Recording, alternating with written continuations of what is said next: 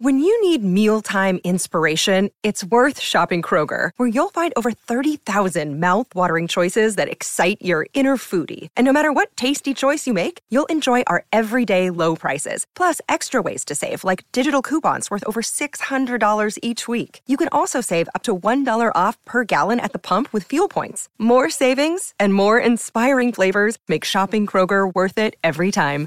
Kroger, fresh for everyone. Fuel restrictions apply.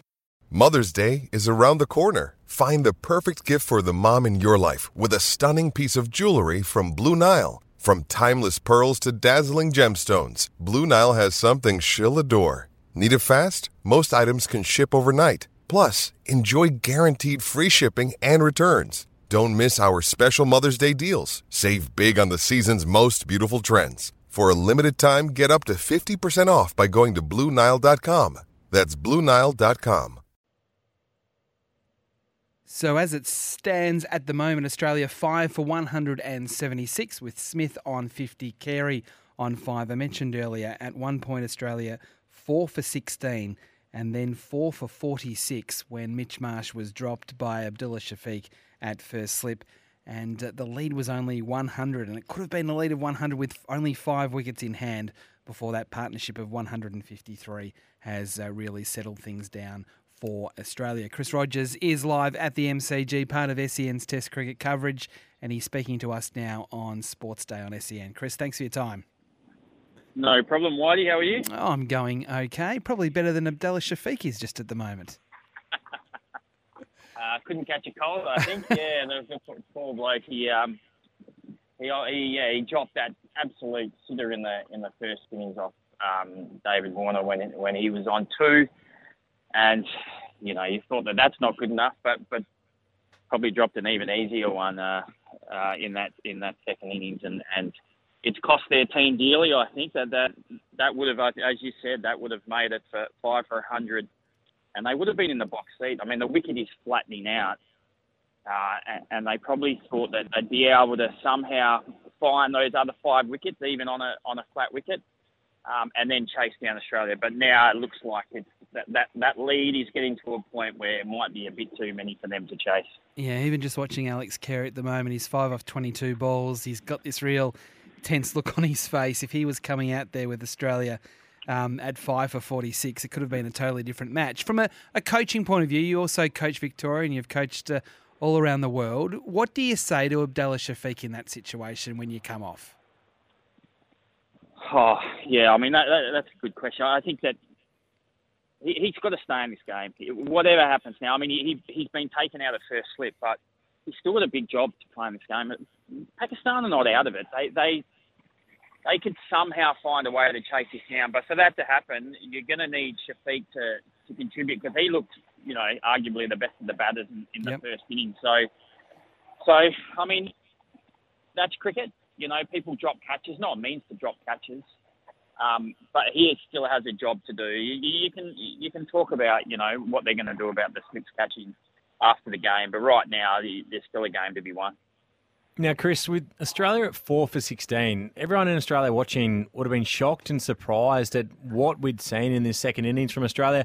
Was it as simple as the changing conditions made it really tough to bat, or was it uh, the fact that Hamza and Afridi were just absolutely nailing their line and length and making it really difficult for the Australian batters?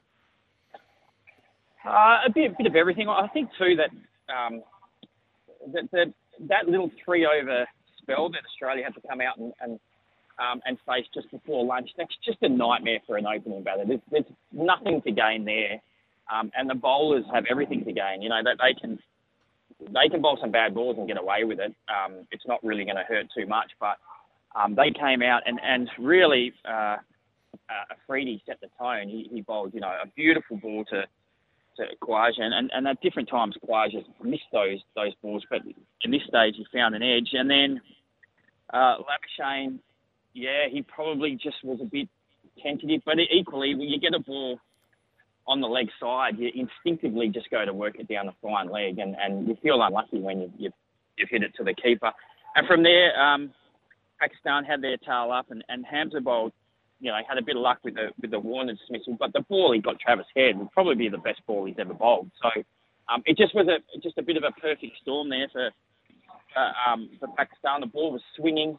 They've got swing bowlers, um, and, and, yeah, they looked like they, they were going to create an opportunity every over. But um, you know, and then they they took a bit of a gamble, I think, bringing Jamal on. I thought they could have gone back to Afridi, who could have switched round as he only bowled three overs after the, the, the lunch break, which was a bit of a surprise. But they went with Jamal. He went for three fours in that in his first over. The first ball that second over, he found the edge of, of Mitch Marsh. Um, and that should have been Pfeiffer. It should have been a master stroke by the captain, but the catch was dropped. And from there, you know, I think that they just dropped the bundle as well. So, um, yeah, I, I think it was a bit of a perfect storm for, for Pakistan, and and and um, yeah, it was unfortunate for them. They couldn't keep that momentum going. And so you mentioned that the pitch is starting to flatten out. So the lead is currently 230. What do Pakistan need to keep Australia under to be any sort of chance in this game of chasing this total down?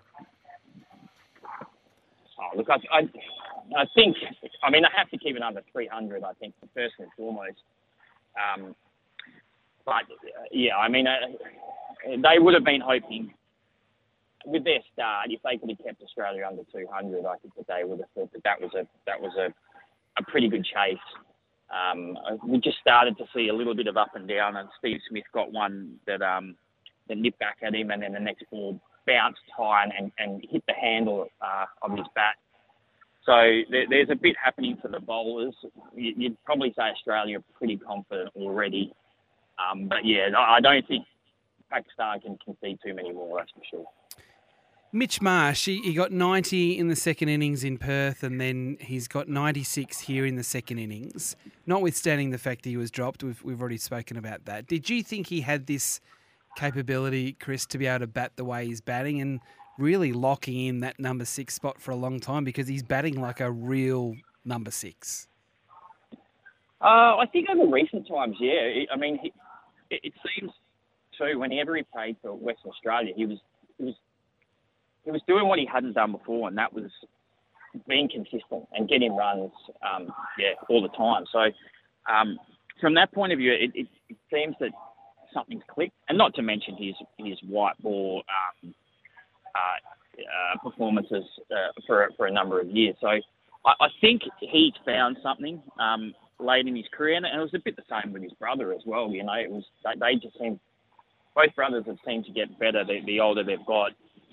Um, and yeah, that what I liked about his innings though was he came out. He he could have easily just kind of gone in his shell and thought I've got to defend here and get through for a period of time, but he, he didn't. He decided to try and put pressure back on the bowler.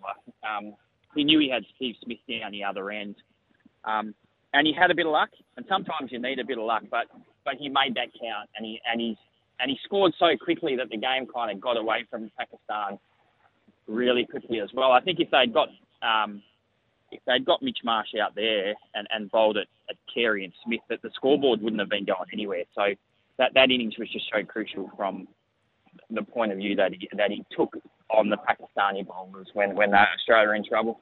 Yeah, and that's that's why I made the comment about he's batting like a number six. It's kind of like that's the way to bat in that position. And I loved in the last test where he said when there was talk about him potentially opening, he said, "Well, I, I don't think I am an opener. I think I'm a number six. I think that's where I play my best cricket," which kind of forces the selectors um, to, I guess, pivot a little bit on, on how to use Cameron Green because they want him in the team. Do you, as someone that has opened the batting and done as well as you've done for such a long period of time, do you think he can open Cameron Green, or do you think it needs to be a, a specialist in that position to open the batting with Usman Khawaja?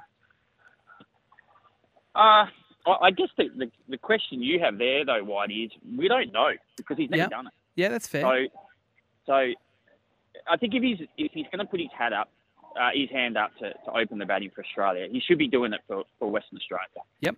And then you get a bit of a better form guide on, on how he goes. So, you know, if you if you're putting him up to open the batting now, you're gambling. You're hitting the gamble button. You you you're not exactly sure and and all that goes with with opening the, batting, it, it, you know, it's a, it's a different thing altogether. Even in between innings, you know, having to come off, get your pads on, get back out in ten minutes, and the mental preparation that goes with that. So I I dare say that from yeah, I think from my point of view, I, I think if he was if he was going to open the batting for Australia, I'd, I'd, I'd like to see him do it for for Western Australia first. I reckon that's a really important point, and I think it's something that you've done yourself at Victoria as a coach. Is that you saw an opportunity, and, and the Australian selectors saw an opportunity that, that Will Pucovski could possibly be an opening batsman, but he wasn't opening the batsman for batting for Victoria. He was batting three or four, and and it was a, a bit of a project to actually move him up the order, do that for Victoria, do well, and then get selected for Australia as an opening batsman.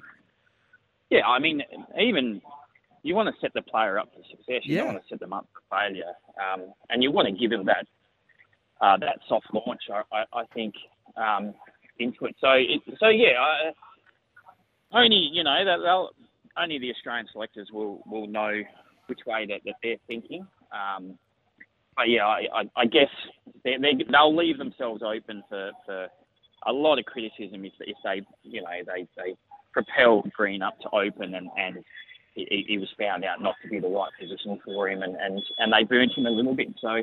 Um, yeah, it, it'll be interesting, and there's a bit of pressure on the selectors with this one to get it right. There is definitely pressure on the selectors. So, Chris, being an opening batsman, who would you go with then? It's still a test away. We know David Warner's going to play in Sydney, but against the West Indies, who would be your selection? Is this with Um, uh, Chris's SEN cricket commentary hat on, or his Victorian cricket coach hat on? We'll try and take that bias out of it. Yeah, I, it's. I mean, it's a. I guess I, I will answer it always as, as, as Marcus Harris, and then you know, I, clearly people um, will see that, that that I have a bias. So it's a, it's a bit hard for me to answer that one. Who, But, who do you I'd- think I'd they could go see- then?